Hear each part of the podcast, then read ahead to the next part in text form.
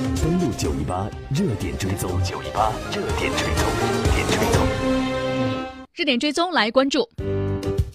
这个九月对于俄罗斯来说是异常忙碌的一个月份。从进入九月的第一天起，俄罗斯便开始了一场接一场的军演，在三个月内已经举行了三场大规模的军事演习。其中最受人关注的是东方二零一八战略演习。这次军演动用兵力兵器数量多，涵盖的地域广，被称为是俄罗斯将近四十年来最大规模的军演。与此同时，叙利亚局势进入到关键时刻，乌克兰局势也趋于升温，俄罗斯和西方的博弈似乎变得更加紧张。而在这样的背景下，俄罗斯如此高频率的举行大规模的军演，到底是一个什么样的意图呢？东方二零一八军演呢，在九月十一号九幺幺这一天正式拉开帷幕。近三十万的军人，三万六千辆坦克和装甲战车，一千多架战机，八十艘战舰和保障船只，囊括了东部、中部、北方舰队三大军区，以及呢空降兵、远程航空兵、军事运输航空兵等战略性的力量。演练同时呢，在五个合成靶场、四个空防军靶场以及日本海、白令海，还有鄂霍次克海域来进行。我们来听一下俄罗斯国防部部长绍伊古对于这样的一次军演。他是怎么说的？这次军演拥有史无前例的规模，不仅体现在空间范围上，还体现在参与的军事指挥机构、部队和力量的数量上。除了规模大之外呢，东方二零一八军演呢也是首次有中国和蒙古国军队参与。中方参演兵力大约是三千二百人，各型武器装备一千多台，固定翼飞机和直升机三十多架。这次军演的另外一大亮点呢是最大限度的接近实战。为此，在军演举行的前夕，普京命令俄罗斯中央军区和西部军区在八月二十号到二十五号进行了战备突击大检查，作为战略演习的预演。苏三零战机、苏三五战机和米格三一战机还在远东地区的高速公路上进行了紧急的起降训练，让目击者大呼过瘾。而军演的宣布和举行正值俄罗斯和西方国家的关系降到冷战以来的最低点，西方对于俄罗斯侵略的担忧也达到了新高的这个时间节点。所以在这种冲突之下，俄罗斯为什么要在此时举行如此大规模的军演呢？中国国际问题研究院研究员滕建群先生从两个方面带来了分析。我觉得两方面看，一方面呢，它是一个秋季的呃军事演习的一个延续，因为在以往的话，呃，俄罗斯方面呃都会在这个区域呢进行秋季的演，因为秋季海况比较好。另外一方面呢，也跟普京最近一段时间他整个一个国家战略部署有很大的关系。从现在看的话，他要寻找腾挪躲闪的空间。西方国家，特别是北约，在美国带领下的话，一直。呃，在西边给他搞事儿，那么如果说他能够在东边有所突破的话，对于俄罗斯在这个打破西方国家对他的围堵，应该是一种战略性的。好，应该是一种战略性的一种准备。其实我们也看到，最大规模、最接近实战状态这样的措辞强硬的描述呢，让这场军演吊足了外界的借口。另外呢，英国广播公司评论表示，这么大规模的军演，很明显是在秀肌肉。对此，俄罗斯是强势的回应。俄罗斯总统新闻秘书佩斯科夫表示，目前的国际环境对于俄罗斯极不友好。因此，检验测试国防实力完全正当，而且别无选择。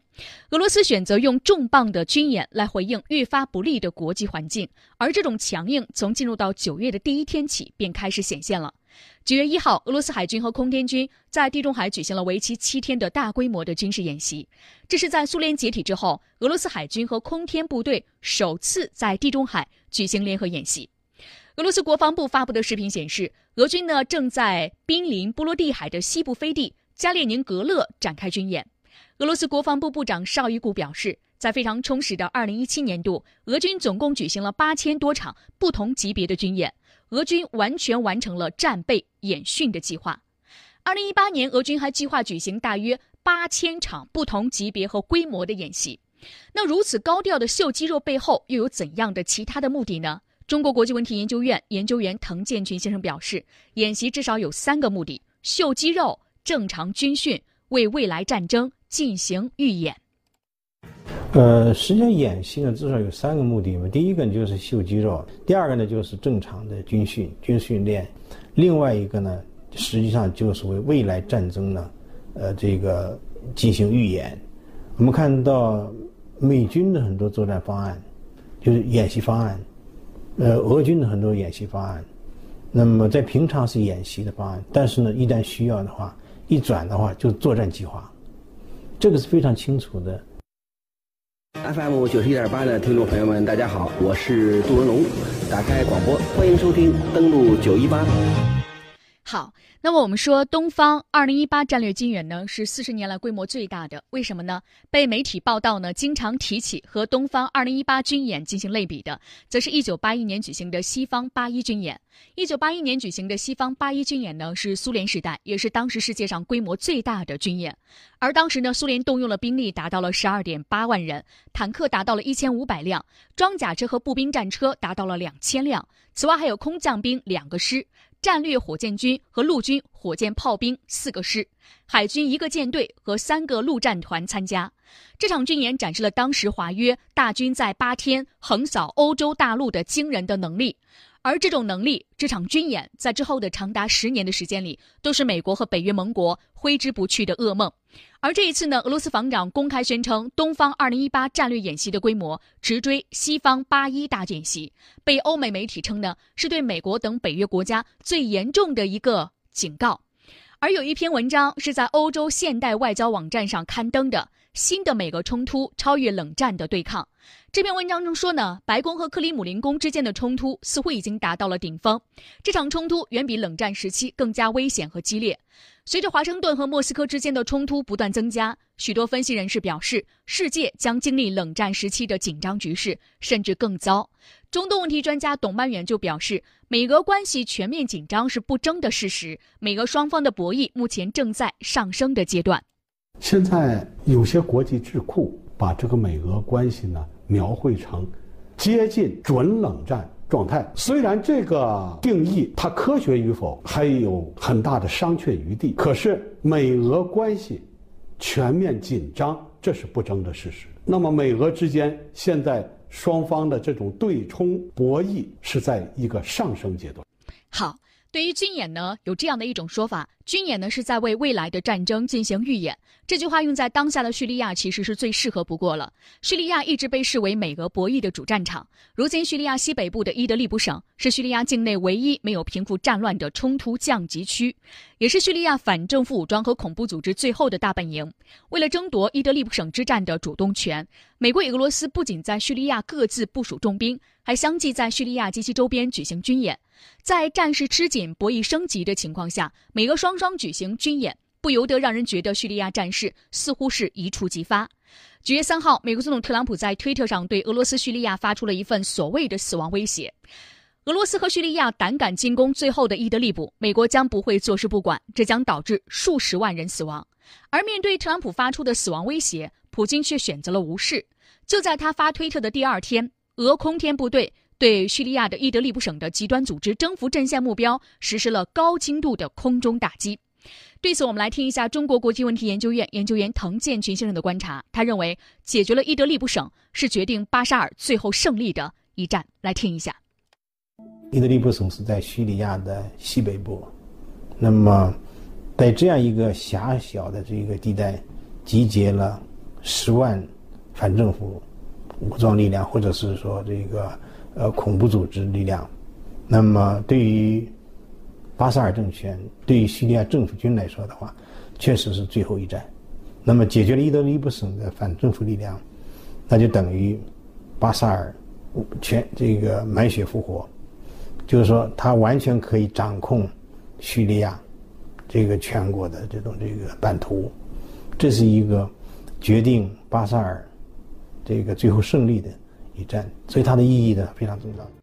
自从二零一六年底以来，叙利亚政府军的收复行动取得了节节胜利。刚刚我们在节目当中介绍过，叙利亚呢开始举行一个议会的选举，而为了加快战争的进程呢，叙利亚政府军往往是网开一面，允许放下武器的反政府武装人员和他们的家属撤离到伊德利卜省地区。因此，对于这些反政府武装来说，伊德利卜是他们的最后一处主要的老巢。丧失伊德利卜就意味着他们在叙利亚境内再难有立足之地。对此呢，中东问题专家董曼远先生表示，美国的西方盟友、地区盟友无论使用什么手段，也要阻止俄罗斯支持叙利亚政府对伊德利卜地区的反政府武装展开最后阶段的拒歼行动。来听一下董曼远先生带来的观察。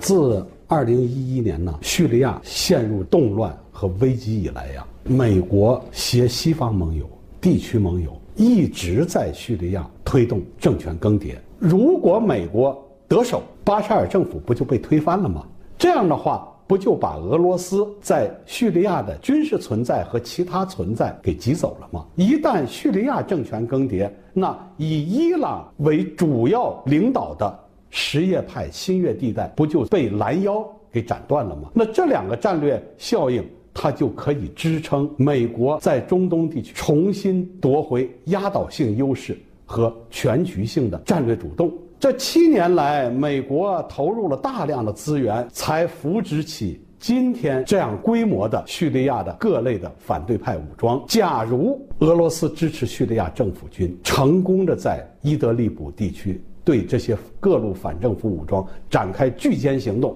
或者是基本上把他们剿灭，那么美国、西方盟友、地区盟友所谓七年多的心血不就付诸东流了吗？所以从这个意义上来说，美国、西方盟友。地区盟友无论使用什么手段，也要阻止俄罗斯支持叙利亚政府对伊德利卜地区的反政府武装展开最后阶段的聚歼行动。好，这是我们看到美国方面现在的立场和态度，和他们在叙利亚究竟付出过什么，想要得到什么。我们接下来的时间呢，继续来关注一下美俄之间呢，对于这个叙利亚。接下来的时间呢，有可能会采取一个怎样的军事行动，或者说目前正在做什么？八月二十五号的时候呢，携带二十八枚战斧巡航导弹的美军驱逐舰罗斯号进入到了地中海，再有五十六枚巡航导弹的美军驱逐舰沙利文号抵达了波斯湾，B 幺 B 战略轰炸机则部署到位于卡塔尔的乌代德空军基地。而在八月三十一号，美国海军一艘洛杉矶级攻击核潜艇也进入到了地中海水域。第二天呢，俄罗斯海军便开始在地中海东部靠近叙利亚的水域进行军事演习。虽然俄罗斯副外长呢博格丹诺夫称这次军演和叙利亚局势没有关系，但是俄军指挥机构消息灵通的人士对媒体表示说，这次军演就是为了回应逼近的西方军队。俄军在东地中海和叙利亚居地驻扎，可以发挥所谓的遏制机制。对此，中东问题专家董曼远先生表示，军演。是俄罗斯向自己的盟友发出信号，表示自己在关键时刻全力支持他们；同时向美国及其地区盟友发出信号，说是俄罗斯是敢于用军事手段来应对地区的热点问题的。来听一下，军演为这个伊德利卜之战做准备呢，也有一定的关系。但是更重要的是，同时向美国、美国的盟友以及俄罗斯自己的盟友，比如说。叙利亚巴沙尔政府向正在叙利亚作战的伊朗伊斯兰革命卫队圣城旅、黎巴嫩真主党等，也同时发这个信息。对于自己盟友俄罗斯，他的信息是：俄罗斯会在关键的时刻全力支持你们。同时呢，向美国呃及其地区盟友发出的信号是：俄罗斯是敢于用军事手段来应对热点问题。从九月七号开始，俄罗斯的空天部队和叙利亚政府军也加大对伊德利卜省反政府武装据点的空袭力度。当天的美国总统特朗普也一改之前美军要撤出叙利亚的表态，表示美国要在叙利亚进行无限期的军事和外交努力，还主导国际联盟在叙利亚东部的阿特坦夫举行了一场军事演习，予以还击。有中东问题专家表示，从目前的叙利亚局势来看，美国明显处于守势，并且面临着随时出局的风险。另外呢，反政府武装阵营构成派复杂，派系众多，他们背后的支持者分别是美国等西方国家、海湾国家、土耳其等等。这些国家如何博弈，也是一个未知数。那中国国际问题研究院研究员滕建群先生表示，关于美俄之间的叙利亚争夺，美国现在其实是处于下风的。所以从战场上来看的话，在叙利亚整个一个范围内的俄罗斯实际上是占了一定的优势。另外一个战场呢，是在谈判桌上。我们看到现在围绕叙利亚的这个谈判呢，其实美国已经被边缘化了，而且现在，呃，比较成型的或者说能够发挥作用的谈判机制呢，就是由呃德国、法国、俄罗斯和土耳其四国组成的这样一个谈判机制。就在日内瓦举行。那么美跟美国没什么事儿，所以呢，对于美俄之间在呃叙利亚争夺，我觉得美国现在是占下风的。好，此外呢，我们也特别看到。美国呢，可能是没有改办法改变叙利亚现在的局势，也没有办法介入到叙利亚战后的秩序的重建。因此呢，在叙利亚内战的七年当中，可以说是奥巴马与特朗普渐渐失去叙利亚的七年。而对于俄罗斯来说呢，却是在美国战略的挤压下，在叙利亚取得了相对明显的优势地位。大家可能还记得，在四年前的时候，我们知道，因为克里米亚并入到了俄罗斯，当时呢，西方国家呢对于俄罗斯的经济到军事上的围堵和挤压，使得俄罗斯的生存空间非常的小。那么此后呢，俄罗斯方面呢，逐渐是腾挪躲闪，在中东地区呢，开始又渐渐的崭露头角，呈现出它一个大国的一种势力。而对于俄罗斯来说呢，在美国等西方国家的这种战略挤压下，其实呢，在中东地区是取得了非常明显的一种优势的地位。那么，美国对此会不会善罢甘休呢？美国与俄罗斯在其他地区的对抗又会上升到一种什么样的程度呢？有关这个话题呢，我们在明天的节目当中继续为大家带来详细的介绍。另外，我们看到呢，两国之间的这种对峙啊，或者说类似于冷战时期的关系，其实呢是已经上升到了战略的层面上。因为呢，今年年初，特朗普政府宣布，美国国家安全的战略转向，国家间的战略竞争现在是美国国家安全的首要问题，而非恐怖主义了。而另外，在八月十三号呢，特朗普签署了二零一九财年国防授权法案，以真金实银来实际支持这个战略转变，批准了额度为七千一百七十亿美元的军费。华盛顿的知名智库专家就说啊，探讨国防授权法案所体现的报告作者表示，特朗普的新的国家安全战略将趋向寻求的是全球再平衡，那就是打破而后重建一个新的秩序。所以，美国。俄罗斯以及西方国家之间的这种复杂的博弈依然正在进行当中。明天午间我们继续为您带来介绍。好了，今天的节目就到这里，明天不见不散。